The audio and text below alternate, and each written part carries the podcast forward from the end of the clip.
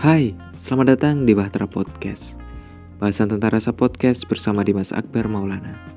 Apa kabar teman-teman semuanya? Semoga kabar baik selalu menyertai teman-teman semuanya. Sudah lama sejak episode terakhir Bahtera Podcast diunggah. Kali ini Bahtera Podcast hadir kembali. Masih dalam situasi pandemi Tahun ini memang terasa sangat berbeda dari tahun-tahun sebelumnya Adanya virus corona membuat di rumah seakan jadi tempat yang paling aman untuk kita. Ajakan untuk jaga jarak, memakai masker, dan cuci tangan sudah sangat sering kita dengar di mana-mana. Virus ini juga membawa dampak yang sangat besar bagi kita hingga merubah tatanan kehidupan yang sebelumnya bebas kini jadi menjadi makin uh, kian terbatas. Kita dipaksa beradaptasi dengan cepat dan kita dipaksa untuk hidup berdampingan dengan virus ini. Semuanya serba dilakukan di rumah sampai banyak orang yang tak mengalami stres akan hal tersebut. Apalagi ditambah dengan semakin banyaknya hoax yang beredar di dunia maya, ditambah dengan uh, adanya konspirasi tentang virus ini semakin membuat kita jadi makin bingung tentang virus ini. Tapi teman-teman jangan bingung, tetaplah berpikir yang positif dan tenangkan perasaan teman-teman.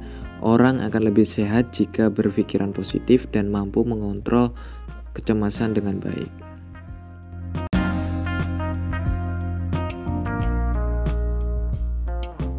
Nah, pasti teman-teman pernah merasakan di suatu hari di mana kamu merasa segalanya seperti keluar jalur. Apa yang kamu siapkan dan pelihara sebaik-baiknya ternyata berakhir salah. Semakin kamu mencoba perbaiki, justru semakin salah.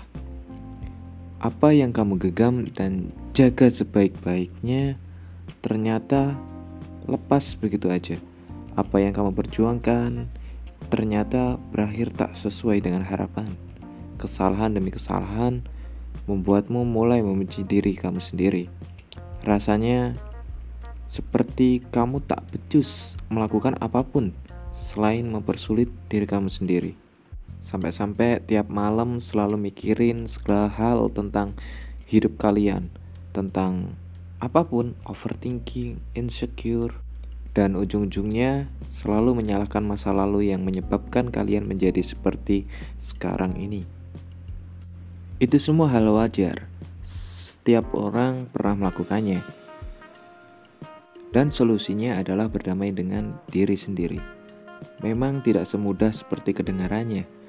Seringkali kamu berharap atau berekspektasi terlalu tinggi bahkan kepada diri kamu sendiri memberikan ekspektasi dan target yang terlalu berat untuk diri sendiri justru makin menambah beban apalagi jika ekspektasi dan target yang dibuat tidak sesuai dengan uh, kapasitas dan kemampuan diri untuk meraihnya.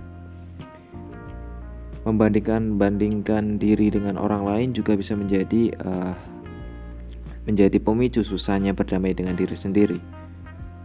Dan juga sekarang akses mudah yang kamu miliki untuk melihat kehidupan orang lain terkadang membuat kamu merasa kecil dan tidak bersyukur atas apa yang telah telah kamu miliki. Oleh karena itu, mencintai diri sendiri merupakan bagian penting untuk kesehatan mental kalian serta menjaga hubungan kalian dengan orang lain. Mulai sekarang, yuk berdamai dan mencintai diri sendiri. Bagaimana caranya? Yang pertama, adalah percaya pada diri kalian sendiri.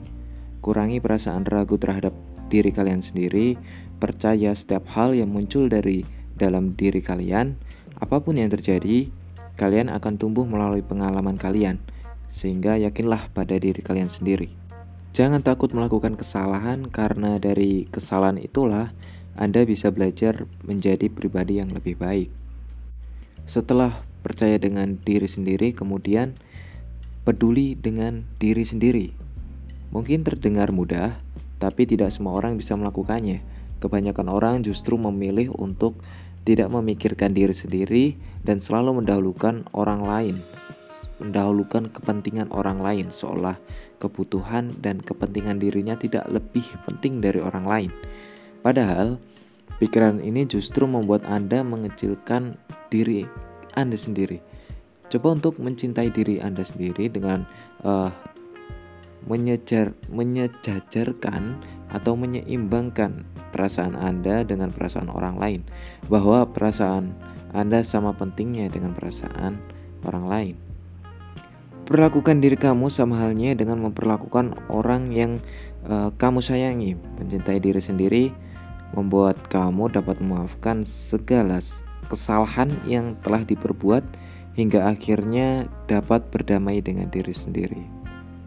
Kemudian, jangan terlalu ambisius. Ambisi untuk maju dan berkembang bisa menjadi motivasi yang baik untuk diri kamu. Namun, terlalu menginginkan banyak hal dapat menyakiti diri kamu sendiri. Apalagi jika tidak bisa menggapai ambisi yang telah kalian harap-harapkan. Jadi, kenali kapasitas dan kemampuan diri kamu. Kemudian sesuaikan keinginan kamu terhadap kedua hal tersebut. Kamu boleh saja mengini uh, sesuatu, namun pastikan kamu sedang tidak menyakiti diri kamu dalam prosesnya.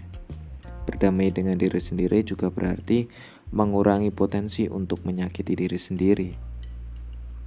Sebagai manusia biasa, kamu tidak mungkin terhindar dari rasa sedih dan kecewa.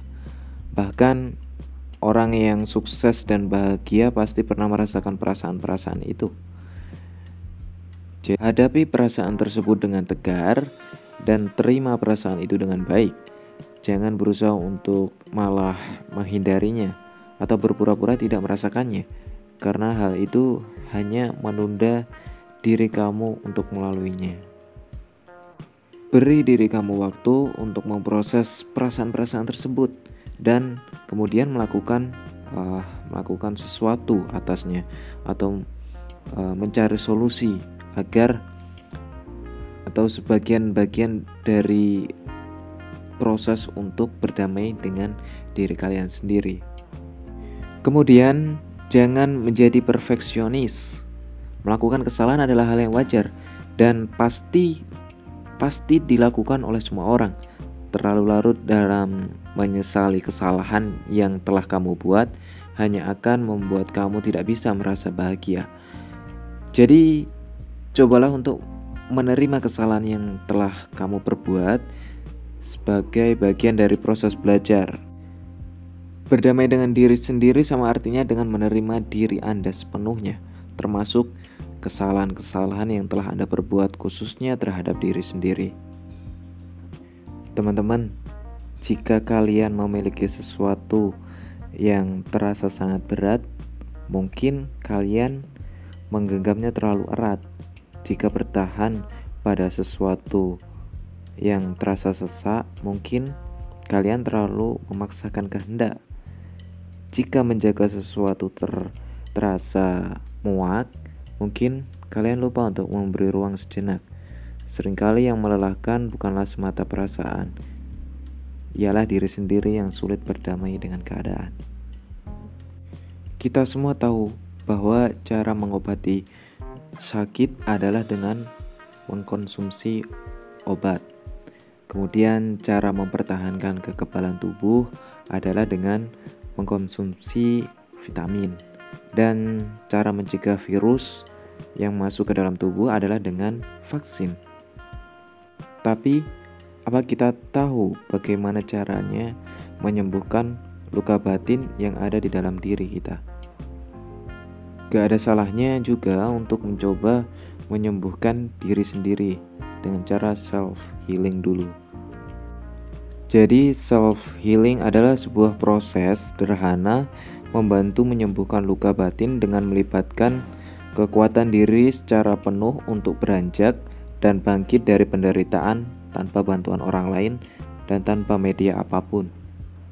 Self healing membantu kita mengenali pikiran dan perasaan negatif yang selama ini mengurung diri kita sendiri.